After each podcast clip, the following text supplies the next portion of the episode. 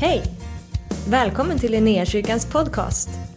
Vi hoppas att det här ordet ska uppmuntra dig, stärka dig i din tro och leda dig in i djupare relation med Jesus. Gud välsigne dig i ditt lyssnande.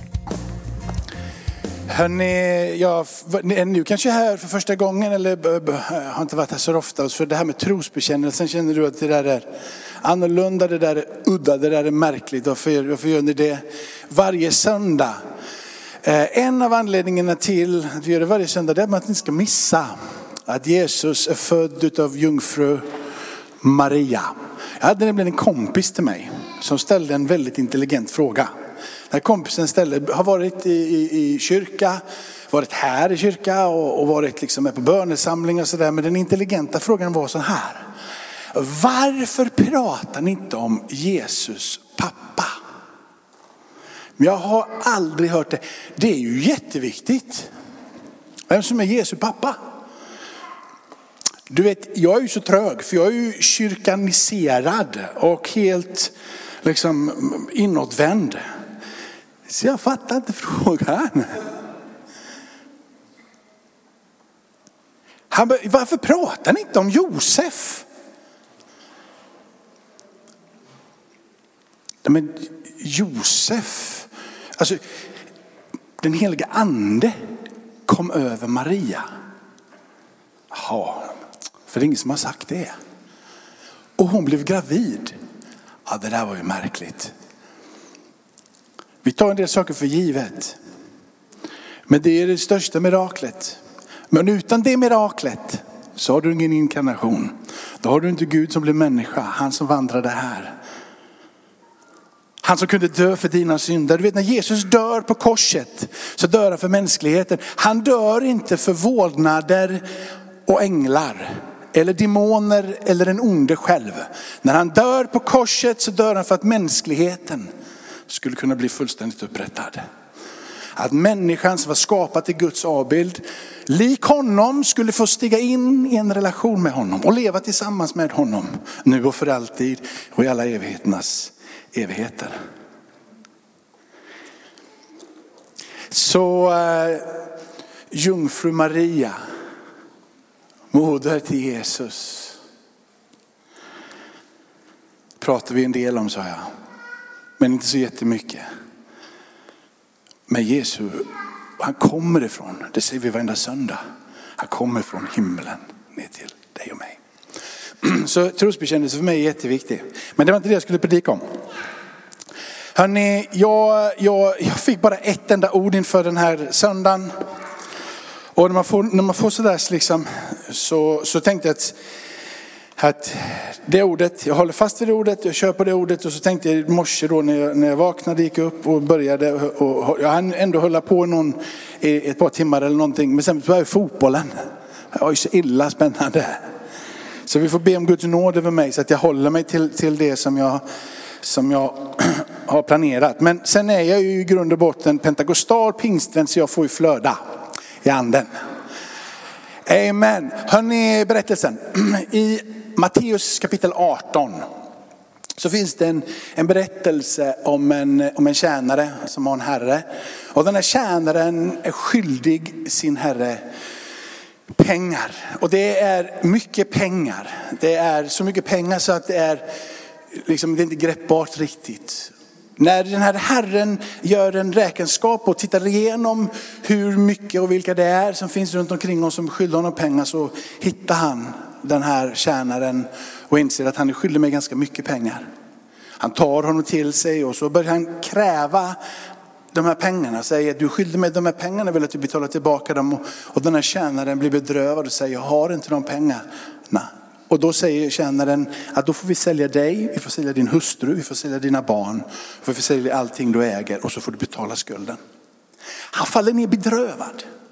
Bedrövad, bedrövad, bedrövad.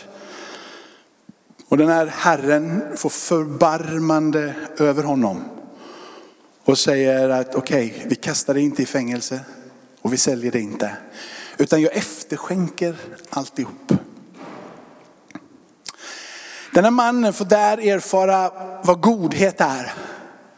Han får där erfara vad barmhärtighet är. Och han får i grunden och i djupet inse ett ord som där är sammanfattat med förlåtelse. Men han blir friköpt.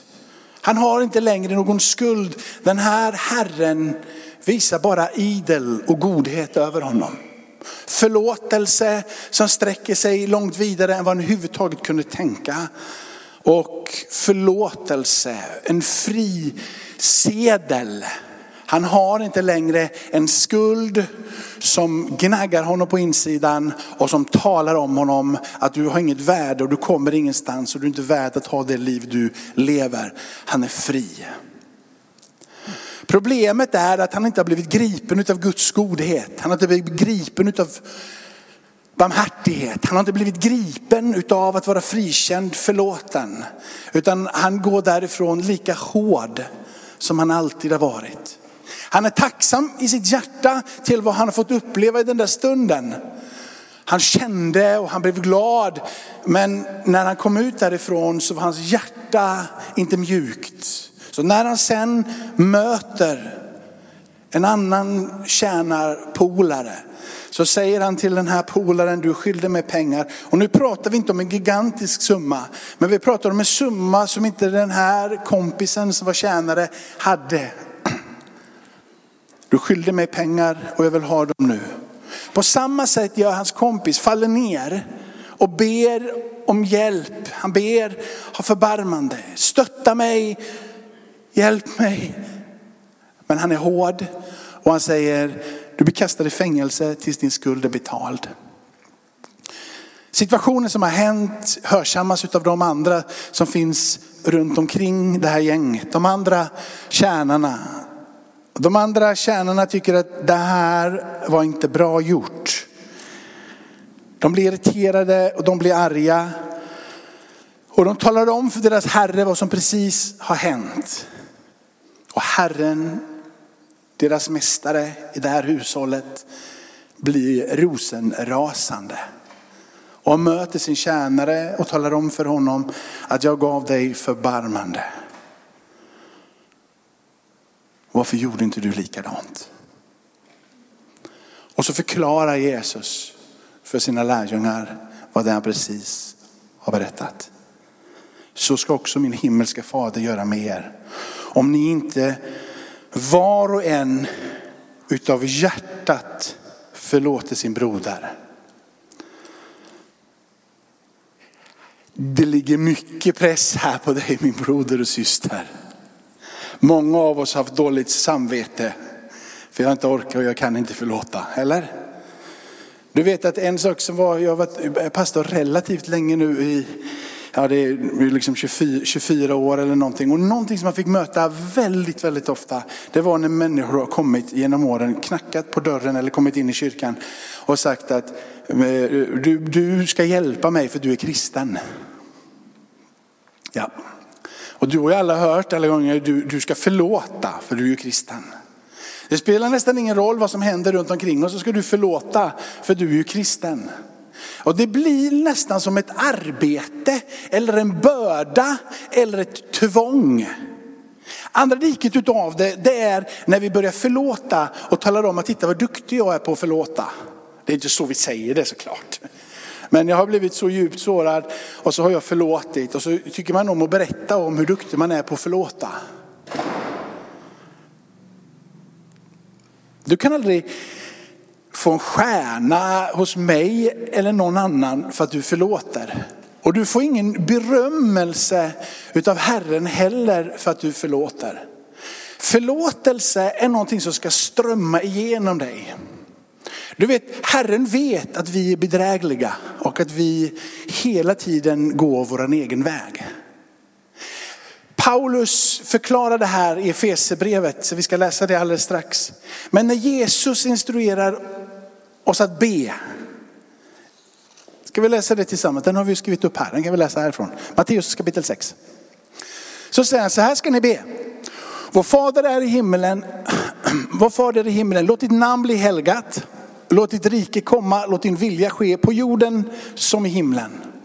Ge oss idag vårt dagliga bröd. Och så ska vi be när vi ber. förlåt oss våra skulder. Ett första igenkännande över att det är någon brist på våran insida, medvetet eller omedvetet. Det jobbiga är ju när vi har så många omedvetna brister på våran insida så har vi blivit stenhårda så vi inte längre fattar att vi har brister. Det är ju det som är ditt och mitt största bekymmer. Det är säger, jag vet inte ens vad jag ska be för idag för, ja, förlåt mig mina synder om jag nu har några någonstans. Då, kan du, då har du tappat hela den där kompassen och känsligheten på insidan. Det betyder inte att du och jag springer hela tiden och böjer våra knä och säger ack och hjälp och jag är så dålig människa. Det har ingenting med, med det att göra. För å ena sidan så är du en syndare, förlåten genom nåd. Men du sitter också å andra sidan på faderns högra sida. Du har fått en värdighet, du har fått en ny identitet, du har fått en plats tillsammans med honom. Och du behöver inte hela tiden göra dig själv mindre och mindre. Utan du kan resa dig på för du har en värdighet. För du har insett att din skapare är den levande guden. Och när du blir skapad till hans like så har du ett oinkränkt värde. Det går inte att böja det värdet. Du är i likhet med honom syndare, förlåten genom nåd. Men också värdefull, underbart skapad, lik honom. Förlåt oss våra skulder. Och så kommer det där som han vill att du ska be om. Och det här som ingångsporten blir förlåtelse. Förlåtelse är ingen prestation. Förlåtelse börjar i bön. För han vet hur illa svårt det är. Eller? Jag har ju till och med när jag och min fru, tro det eller ej, någon gång inte tycker lika. Hände någon gång. Och man, liksom, det, det biter ju lite på insidan. Liksom. Men jag vet ju i och för sig att jag träffar henne vid nästa måltid. Och vi sover i samma hus och vi har liksom barn. Jag vet ju att jag möter henne igen så jag behöver liksom inte hela tiden springa och förlåt mig, förlåt mig, förlåt mig. Hon behöver inte hela tiden förlåt mig, förlåt. Men ibland så är det som om att det är, bär emot nästan. Jag, känner, jag bara orkar inte prata med henne just nu. Låt det få i alla fall gå fem minuter. Om jag kan ha det så mot min fru så kan du tänka hur jag har det mot dig, eller på så här, men det menar, det menar jag inte. Det, det, sa jag inte. Men ni förstår att det är, det är inte så, eller? Är det bara jag? Nej, vad snälla ni är som håller med mig. Jag blir orolig, jag känner jag står helt själv på den här sidan. Jag törs inget annat än att hålla med. Isak din luring. Okej, okay. så vi ska förlåta den som står i skuld till oss. För oss inte in i frestelse utan fräls oss ifrån det onda. Sen höjer han temperaturen. Det här har skett i bön som en ingångsport i förlåtelse. Och det finns, nu gav jag er bara till vers 13, ja det var ju schysst. Men, men eh, eh, hinner du lägga upp dem, de där, för många av oss har läst det, eller ska jag läsa det? Vi stressar inte Matilda. Då står det så här i vers 14. Ty om ni förlåter människorna deras överträdelse så ska redan himmelska fader också förlåta er. Men om ni inte förlåter människor ska inte heller er fader förlåta era överträdelser. Och så kom pressen tillbaka igen. Eller hur? Eller? Bli befriad en liten stund där och så kommer pressen ett till bibelord som bara säger att om inte jag förlåter så blir jag inte förlåten. Jag måste förlåta. Men om du går tillbaka det som stod i någon vers innan här. Att ingångsporten i förlåtelse är grundat i att du nalkas Fadern. Förlåtelse är ingen prestation där du tvingar dig att förlåta någonting som du fortfarande är så sjukt irriterad över så du inte kan ens bita dig. Du blir inte mer helgad för att du säger förlåter dig och sen så har du fortfarande ditt hjärta som studsar på insidan och det enda du vill är bara skrika. Det är, liksom, det är inte den förlåtelsen. När han säger att du ska förlåta som han gjorde det där i kapitel 18, så utav hela ditt hjärta. Av hela ditt hjärta. Det är inte ord som ska komma ur din mun, utan det är sånt som ska förvandla dig först och främst. Det är därför som Bibeln pratar om den här nya skapelsen, den nya identiteten i Kristus. För att den godhet som finns hos Gud ska flöda fritt igenom dig. Inte som en prestation, men som en del av vem du nu är. Den här med barmhärtighet är inte någonting som du ska försöka prestera för att bevisa för Kurt och Arne att du har blivit kristen och du nu är en så fantastiskt god människa. Barmhärtighet är någonting som blir en del av dig. Du lever i det för att du får näring utav Gud till det. Förlåtelse är inte någonting som du gör bara för att du vet att du borde göra det. Förlåtelse är någonting som du hela tiden använder dig av och låter strömma igenom dig för att du lever i förlåtelse. Bibeln säger att det heter att leva utifrån uppståndelsekraft. Att leva utifrån korsets kraft. Ibland så använder vi det till att vi ska prata att vi är stora och starka. Liksom.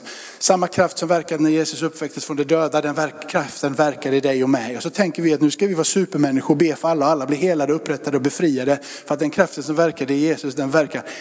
Det är för att du ska kunna vara god. Det är för att du ska kunna leva i barmhärtighet. Det är för att du ska kunna leva i förlåtelse.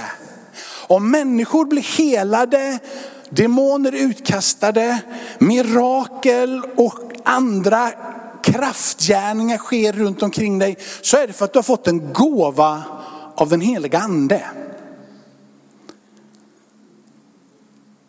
Eller?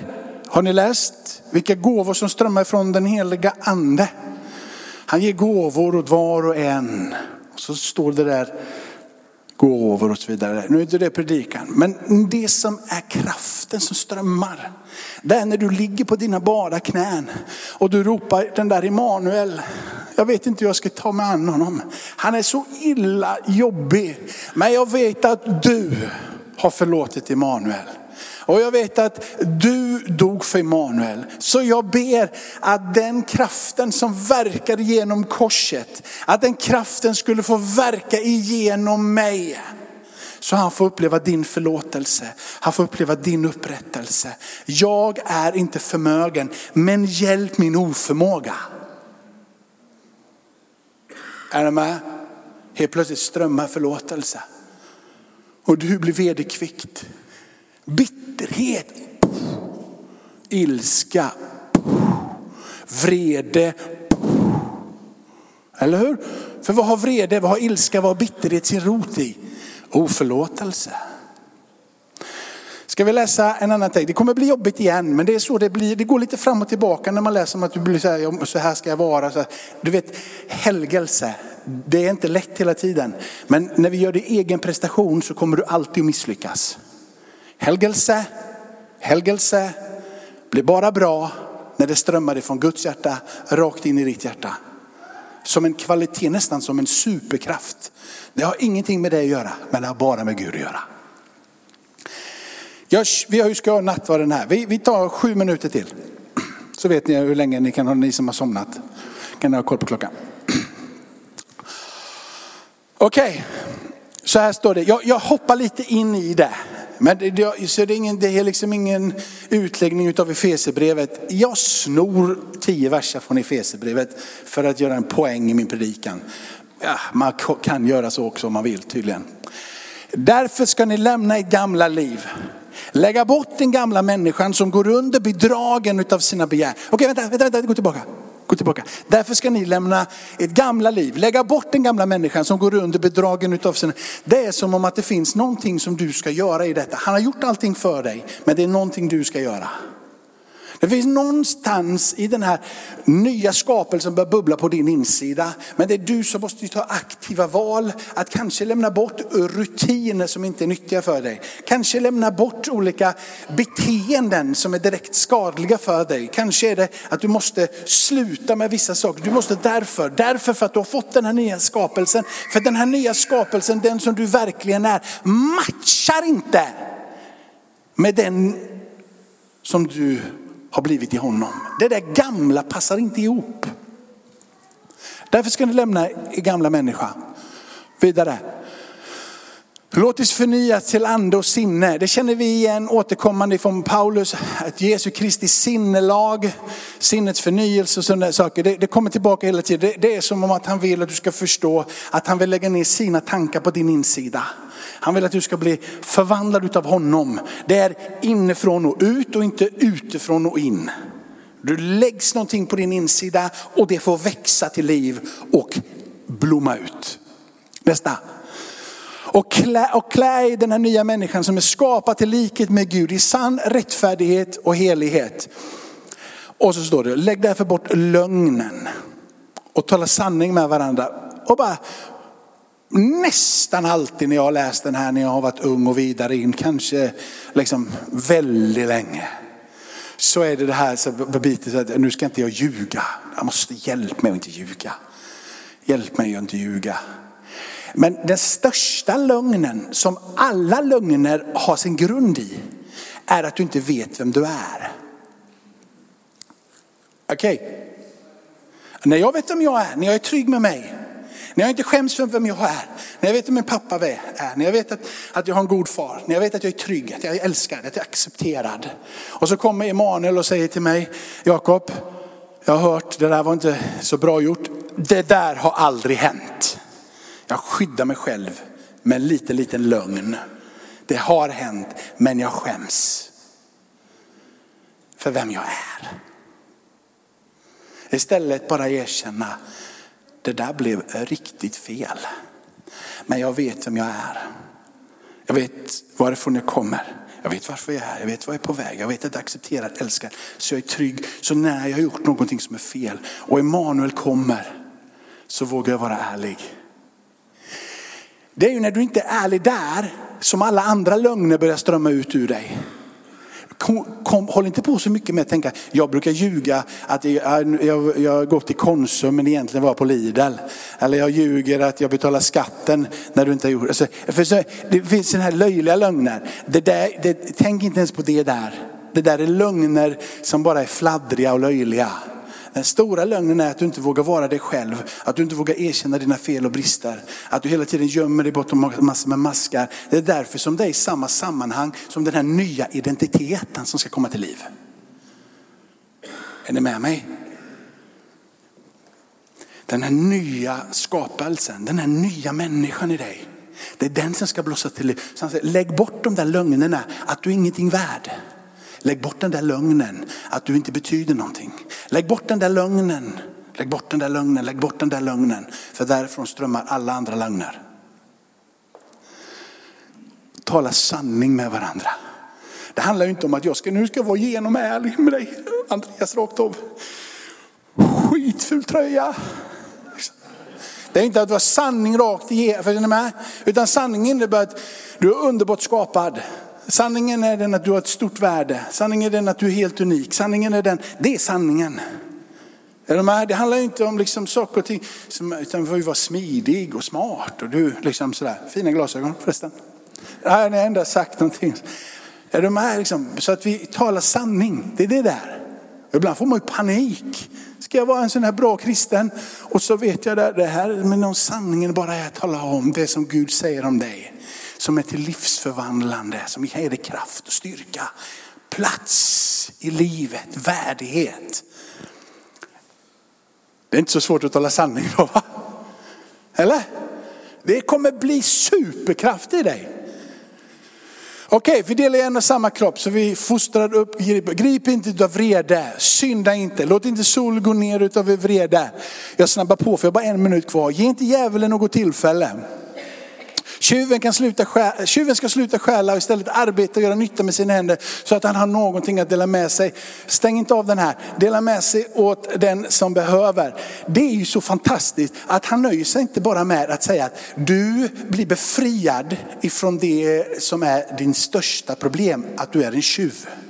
Du går ifrån mörkrets välde in i Guds rike, in i hans sons välde. Inte bara att han befriar dig, utan han ger dig också en ny möjlighet. Han säger inte bara att jag tar bort det där gamla ifrån dig, utan nu ska jag också instruera hur du ska göra. Du ska börja dela med dig. Han den gode, barmhärtige, förlåtande, den alltigenom religiösa guden, eller på så här, man är ju generösa guden. Han vill låta det strömma igenom dig. Okej. Okay. Nu har det gått sju minuter. Låt inget, eh, låt, inget smuts, eh, låt inget smutsiga ord komma över era läppar, utan bara det som är gott. Bygger upp och det som behövs. Så att det blir till glädje för dem som hör det. Bedröva inte Guds heliga ande som ni har fått som ett sigill för befrielsens dag. Lägg bort all bitterhet, häftighet, vrede, allt skrikande, förolämpningar och all annan ondska. Jag bara, det är bara punkt slut där. Om du inte, om du, det, det, jag, kan liksom inte, jag kan inte predika det bättre än man själv, lägg bort det bara. Bah, bah, bah, vad hjälper det om du skriker? Vad hjälper det om du förolämpar? Vad hjälper det någon om du håller kvar vid din bitterhet och din häftighet och din vrede? Det enda det gör är att förstöra för dig själv. Ledsen, förstör för dig själv. Du vet, du kan komma och skrika hur mycket som helst på mig. Det enda jag bara tänker är att snart kommer du sluta skrika. Snart har du ingen röst kvar och då kan vi börja samtala. Kommer, inte, kommer din vrede, ska jag vara rädd för dig? Eller varför är du arg? Kommer din bitterhet, jag vill inte vara i din närhet, det osar ju skunk om dig. Men jag stannar kvar. Tills du har slutat vara bitter. Så vi kan prata på riktigt. Kommer du komma någonstans med den här attityden? Inte någonstans. Och så snabbare du vet om det, ju bättre är det för dig. Vers 32. Var istället goda och barmhärtiga mot varandra och förlåt varandra så som Gud Kristus har förlåtit er. Tackar dig Fader i himmelen att vi får gå in i den här nattvardsstunden. Och det är en plats av förlåtelse, en plats av upprättelse. Jag ber Fader i himmelen att du välsignar Emanuel den här stunden Herre, när han får tala ut instiftelseorden. Och vi får komma till det här dukade bordet Herre. Därför att det är kraft på den platsen. Därför att det är vederkvickelse. Jag ber Herre att det som sker här nu i avslutningen av den här gudstjänsten med nattvard och förbön fick vara livsförvandlande stunder för var och en. Så helig ande ta över. Helig ande låt det bara få blåsa utav en frisk vind i den här lokalen. Tack Fader i himmelen för att du är här med din ande. Jesus, du är här. När två, tre samlade dit är du mitt ibland dem. Du verkar Jesu Kristi ande i den här stunden. Upprättelse, befrielse, förlåtelse, frälsning, helande, undertecken, mirakler. Allt det där som kommer när vi ber i ditt namn Jesus. Amen. Tack för att du har varit med oss. Hoppas du känner dig inspirerad av Guds ord och har fått nya perspektiv. Hör gärna av dig till oss och berätta om Gud har rört vid dig på något sätt. Vi är så glada att få höra vittnesbörd om vad Gud gör. Du kan mejla oss på adressen info och dit kan du även mejla om du har ett böneämne som du önskar att vi ber för. Eller om du har tagit emot Jesus och inte har någon bibel så vill vi mer än gärna skicka en bibel till dig. Skicka ett mejl med ditt namn och dina adressuppgifter till info så ser vi till att du får en. Om du vill ge en gåva till Linnéakyrkans arbete för att nå fler människor med evangelium så kan du swisha till 123 520 0993. Du kan också besöka oss på linneakyrkan.se för att få mer information. Välkommen tillbaka att lyssna snart igen.